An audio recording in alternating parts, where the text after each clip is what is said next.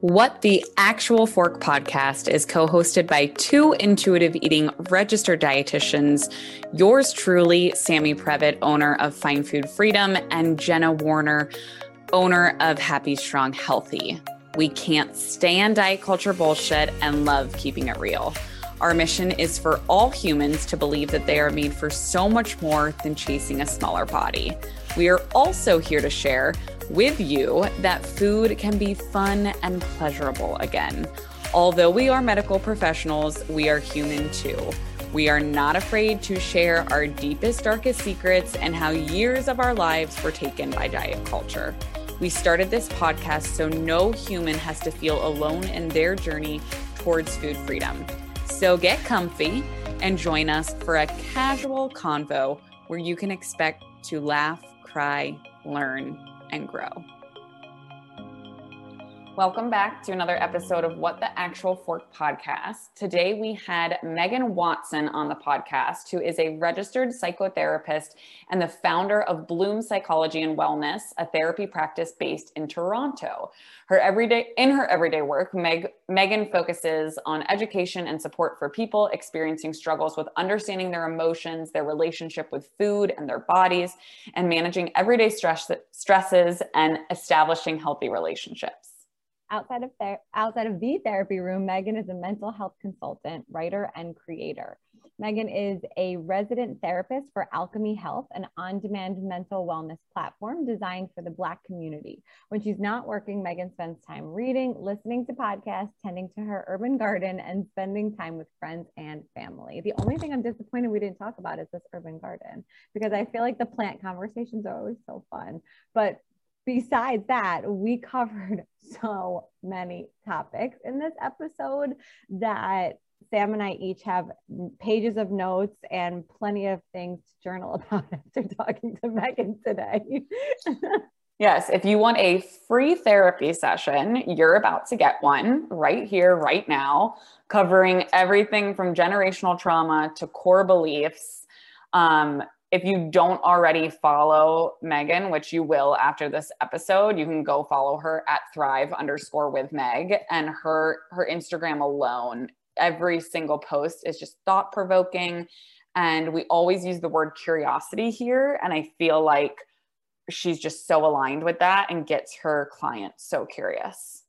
One of the things that I think makes this episode too different than some of the other ones that we've recorded, especially with therapists, is there was a lot of action step discussion in this episode, like things that you can do to start making the change if any of this brought up any emotion for you. And one of the questions we asked her was, if somebody didn't currently have a therapist, how could they, implement some of this work at home on their own to start? We are definitely huge advocates for therapy, but we understand that you might not be ready at this very moment. And so she provided a lot of really good information that's really thought-provoking, and some things that you can do to start really unpacking some of that at home. And then maybe it will lead you towards a greater therapy journey.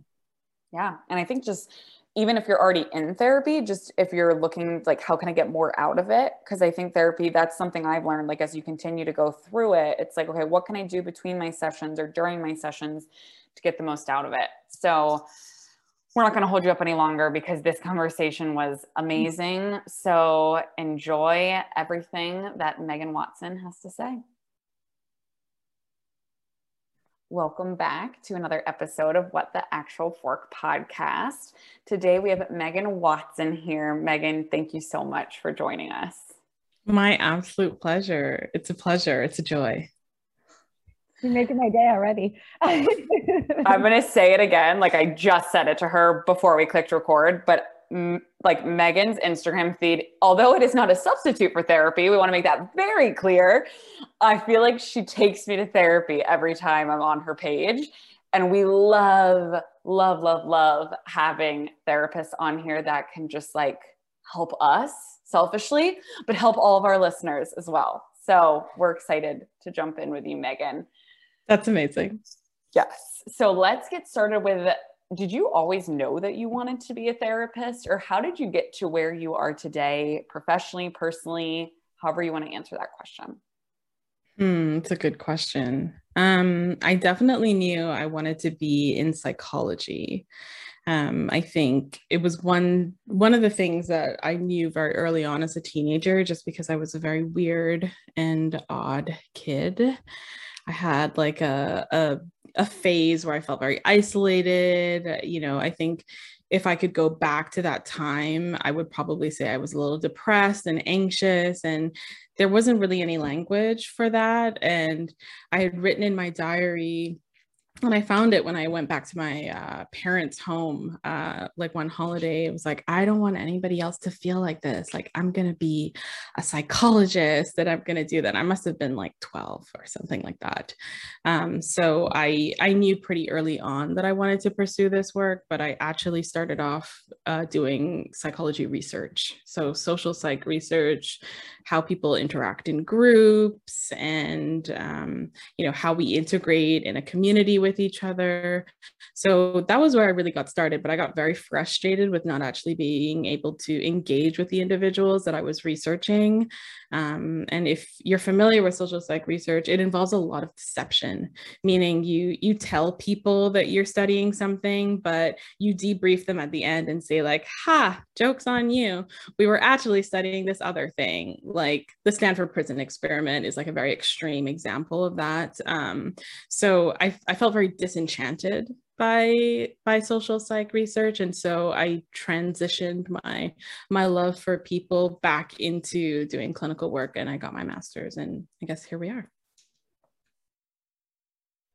Amazing. Can I ask you a question? I mean, and this could be answered in a bunch of different ways, I'm sure. This was not planned. But did COVID and moving to an all online platform, did that change a lot with your work? Did you find it more challenging to connect with people, easier to connect with people? Did it alter that space? I know we've asked a couple therapists this question in the past, and I just think there's so many different avenues to it, if you don't mind sharing. I definitely was a bit intimidated by the transition at first. So much of literally all of my work hinged on an in-person dialogue and a sense of safety and connection from being in community with someone, in person to person, in very close contact with that person, in fact. And so I was a bit worried that I wouldn't be able to have the same therapeutic effect that I had through a screen. But you know, I have to really hats off to all of my amazing clients. They did an incredible job adjusting. You know, we worked through it one day at a time. Sometimes it was harder than others, especially when there's technical difficulties and we're processing something particularly painful or traumatic or difficult. It's a bit jarring to then be bumped off of a session in the middle of a disclosure like that. So there are some, you know, hiccups in the process, but ultimately I have found that I really enjoy virtual therapy. I know I might be one of few. I don't know what the other therapist you asked said about this question, but I actually really enjoy it. I like the flexibility it brings. And many of my clients are not asking to go back into the office. In fact, the only people I think that are asking to go into the office are maybe new clients that are inquiring about services and maybe haven't been in therapy before, which makes sense to me. I love my therapist virtually as well. So I totally agree with that. Being able to jump on and like get right to it. There are some benefits because Jenna and I both work virtually as well with clients. So there are times I'm like, no, I'm going to drive a half hour to the office because I just need to see a human. But that's awesome to hear. And it just doesn't limit the amount of reach that you have and the amount of people you can talk to as well, which is such a beautiful thing. So while we were stalking your Instagram, we saw a post you did not too long ago on a book that it's called It Didn't Start With You, How Inherited Family Trauma Shaped Who We Are and How to End This Cycle. And I think when I saw that, the first thing I did is kind of relate that to the work that Jenna and I do in the intuitive eating space of, you know, humans' relationship with food or relationship with their body. So can you just expand on that post, like what that book is all about and kind of how you bring that into your work? Great question. I love that book, by the way. I think, you know, like I mentioned in my post, it's a book that I refer to often in my clinical work, because more so now than ever, I think people are coming to therapy, particularly the clients I see, which are Black women, people of color, are learning to unpack and unlearn harmful generational cycles and dynamics that may be embedded in their family and their culture and their community from, you know, decades, centuries ago, and show up in the body in different ways. So I really do believe that it didn't just start with us. You know, we are formed as human beings, you know, in the womb, we are born, and we enter into a social sphere immediately, an interpersonal connection, first with our caregivers and our parents, whether those are, you know, your actual parents or grandparents, or, you know, you're being raised by community members, whoever you're around, that social environment shapes the habits you form, the behaviors that you see as valid, normal, the way you talk about yourself and to yourself.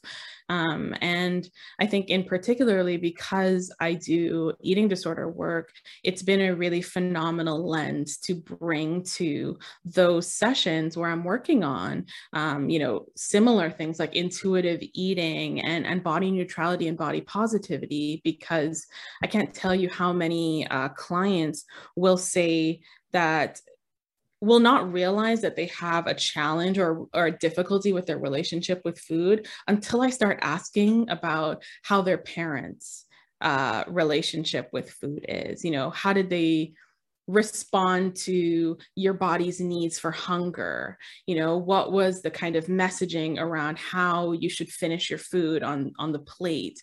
What kind of body is a good body? What kinds of observations you made about, you know, your mom or dad weighing themselves every day? And, you know, I think they're very subtle things that are impacted by our families of origins. But I just love that book because it gives us some really core language to start unpacking, one, you know, what even is my intergenerational or my generational trauma? Like, what have I inherited?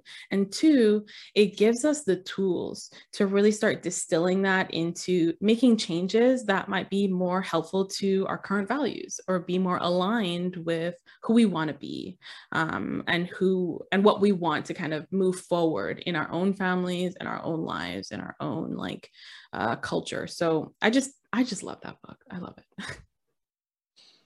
That was so beautifully said.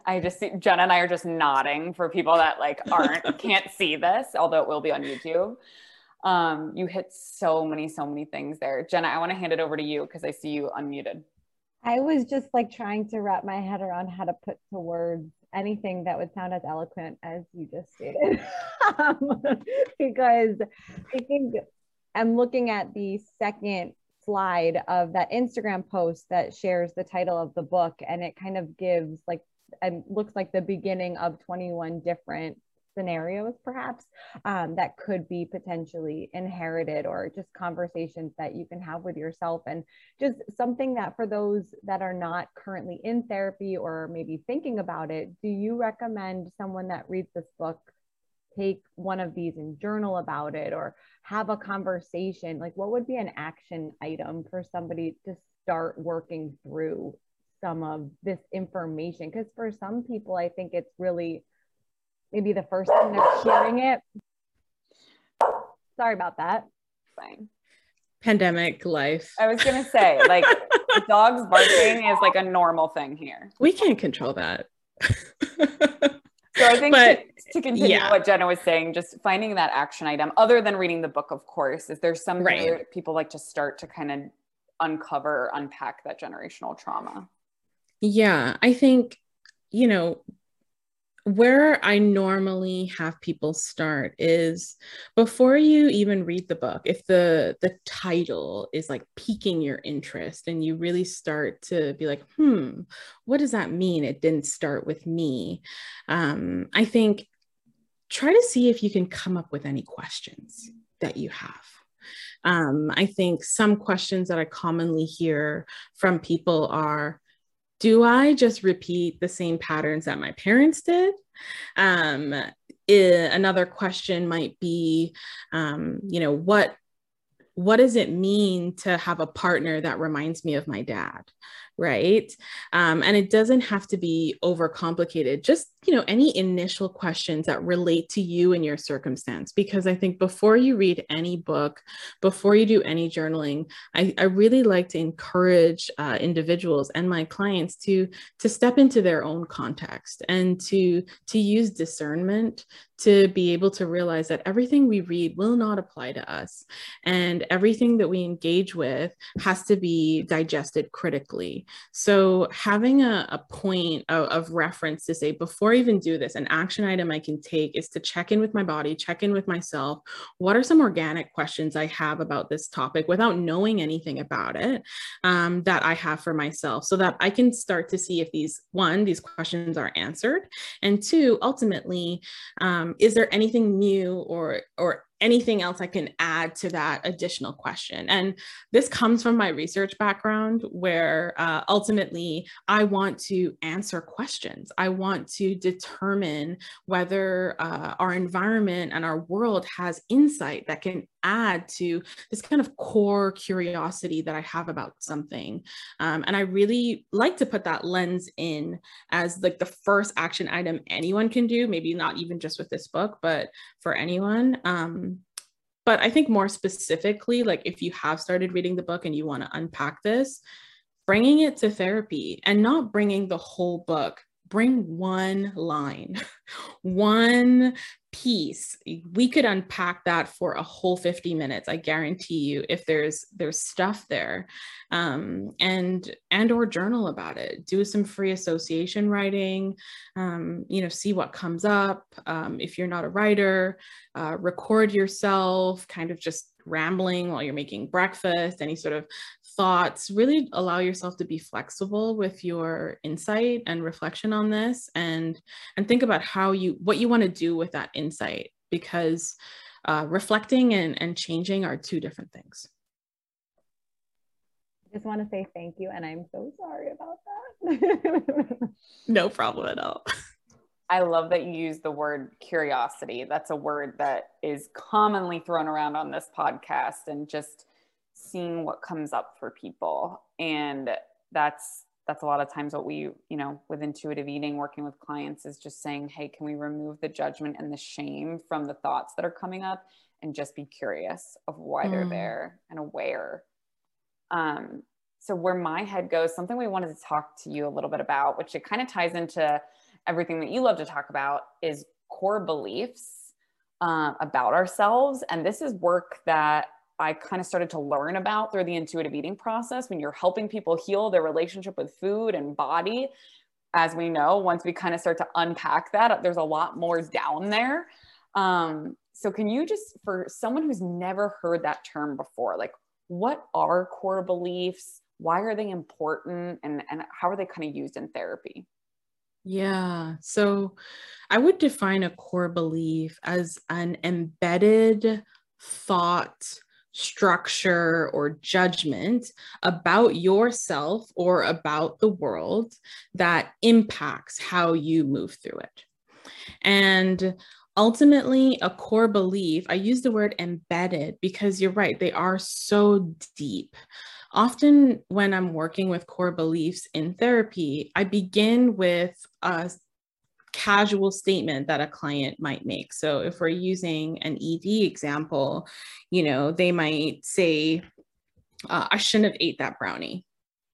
And I start doing something called Socratic questioning, meaning, if you shouldn't have eaten that brownie, what does that mean about you? What does that tell you about yourself? And then they might say, and I'm just using this as an example, well, it means that I don't have any, I had no self-control. I shouldn't have done that. I should have stuck to my diet. I should have, you know, replaced it with something healthier, or I should have used different ingredients to make it. And it's like, okay, well, if you have no self-control, what does that mean about you? What does that mean about your life? And I give the caveat, bear with me here. This is an emotional exposure. I'm scraping, I'm digging, I'm pressing at that wound. Because if I say like, all right, you know, say that you have no self-control, then all right, let's go there. What does that mean? And, you know, it kind of goes on and on to say, well, I'm a bad person. I'm shameful. You know, I shouldn't do this. And we usually get to a place where we can't answer that question anymore. And that is normally where I say, okay, let's stop. Let's take a moment, step back. This is your core belief. And often the core belief is so simple and so awful and so hidden by these layers of thoughts, right? I call them automatic appraisals, right? We have all these automatic appraisals that lead to this core belief. And at the end, we want to immediately change the core belief. You know, I don't deserve to be here. I'm unworthy. I'm ashamed. I'm shameful, right? And we want to change that. But ultimately what I tell clients is that your core belief is like looking at the end of a telescope, and the glass at the end of a telescope is cloudy. And there's all these bits in our telescope that are shaping the way that we see it. And what we have to do is we've got to take apart the telescope before we change the glass and the lens, because you've been holding on to this for a really long time. So let's leave the core belief and let's deal with the automatic appraisals. Let's start with self-control. Where have you in your life to this point demonstrated that you have command over your decisions and you can make choices with purpose and agency?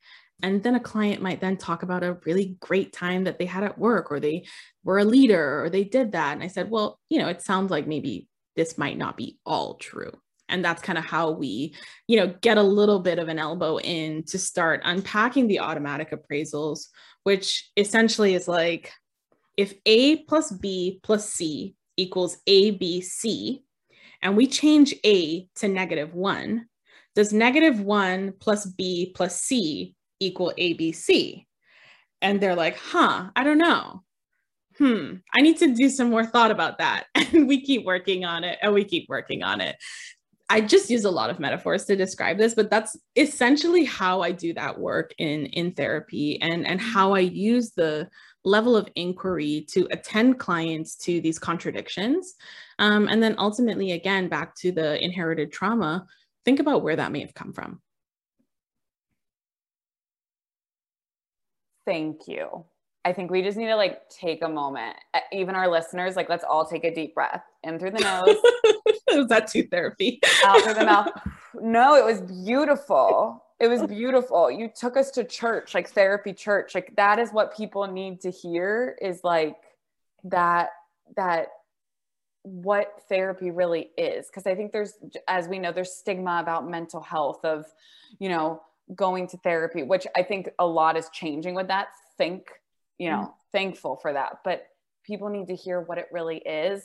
And if that was my first time hearing anything about therapy, I would be running to you right now. That's amazing. And I am running to you right now. New client. Like, yes. I love doing the psychoeducation on this. I think sometimes people are a little impatient with the process, because they're like, I want to get rid of all my core beliefs right now.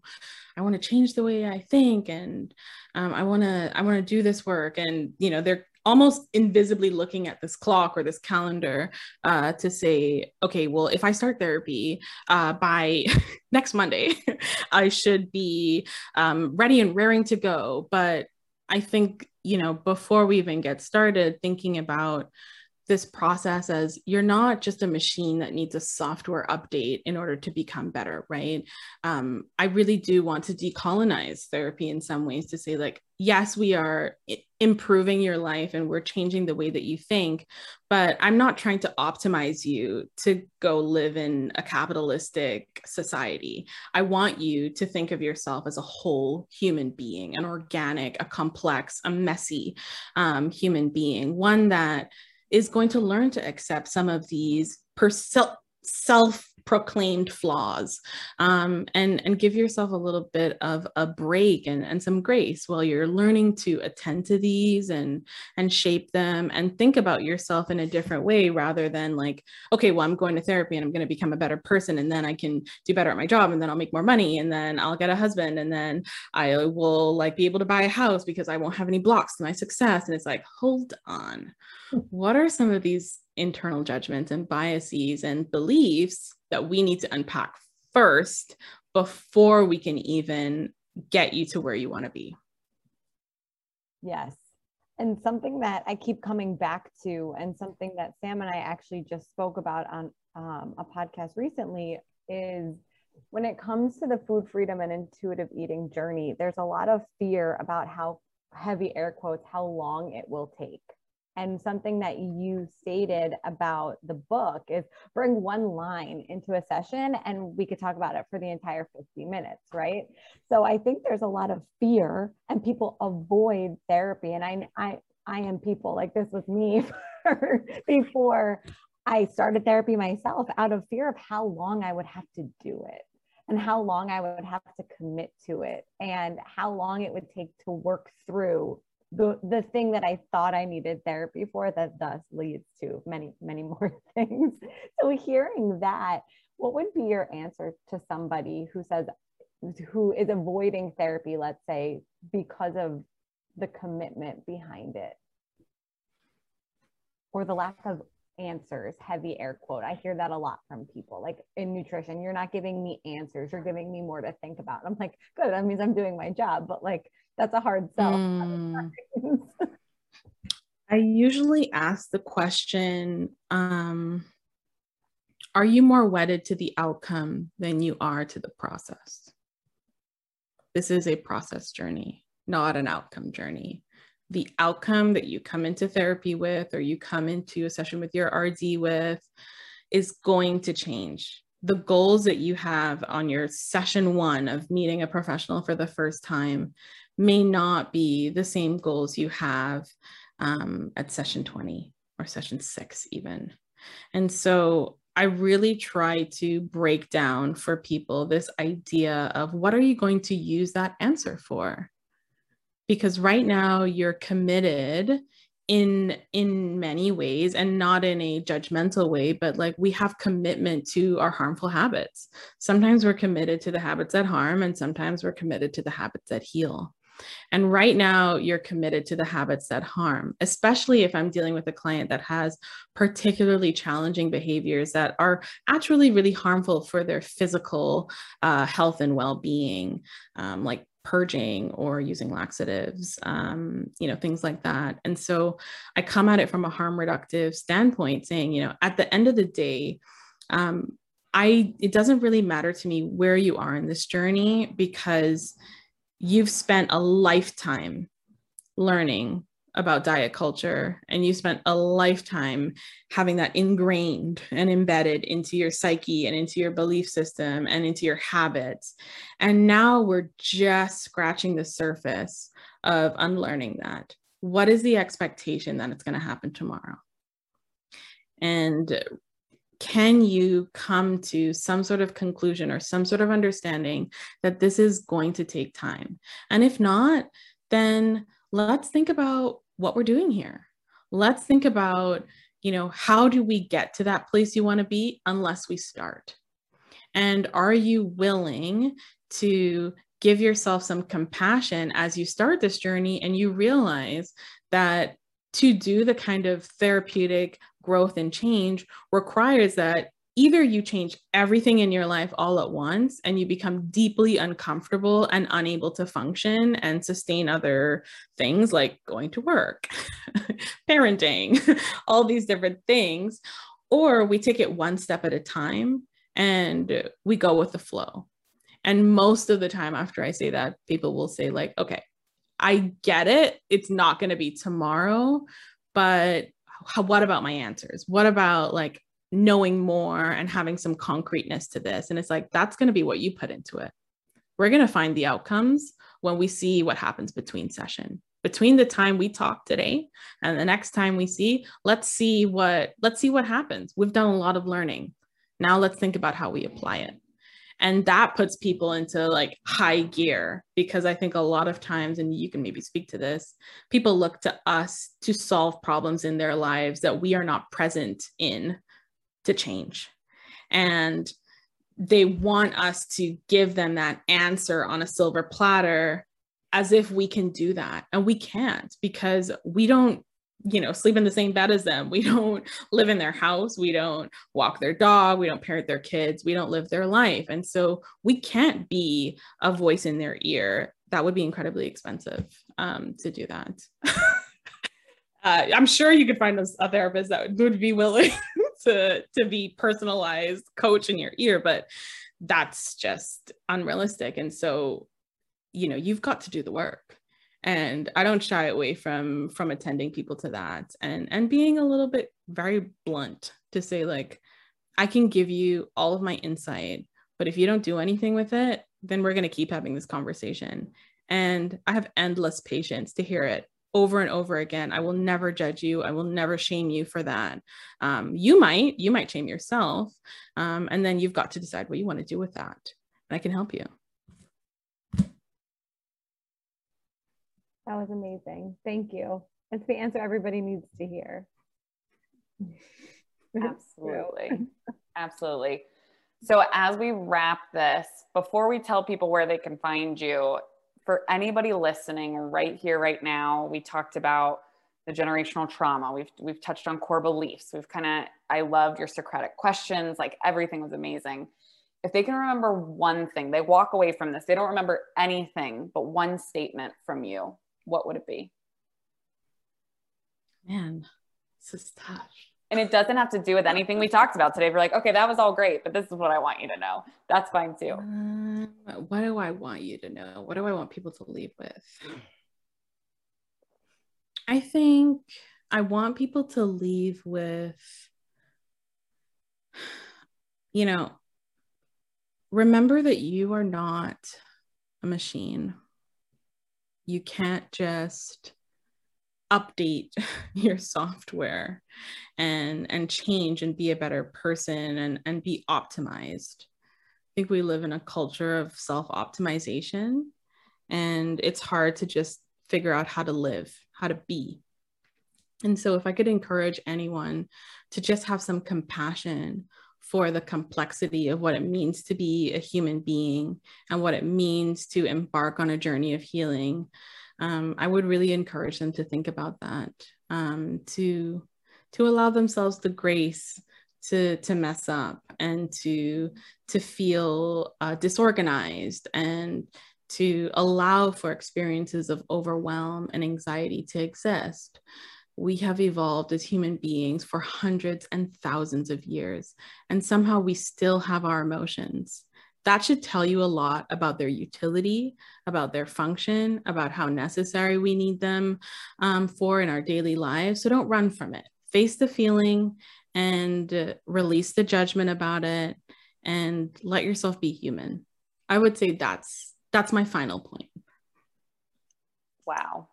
I'd say that's a good place to end. I know I needed to hear that, and I'm hopeful that everyone listening, I think we all need to hear what you just said. So where can everyone find you, Meghan? Where's the best place for them to go to find you? You can find me on Instagram at @thrive_with_meg. You can follow my blog on Substack. It's called Feelings, Healing. And you can follow along on Alchemy Health, which is the platform that I'm the resident therapist for. And it is a wellness platform for total Black health, really caring for the culture and moving forward in a way that demonstrates mental wellness for all of us, including intergenerational trauma and, body-based healing and self-understanding. So yeah, that's where you can find me. Amazing. Thank you so much for being here with us today. My absolute pleasure. Thanks for having me. Guys, thank you so much for listening to another episode of What the Actual Fork Pod.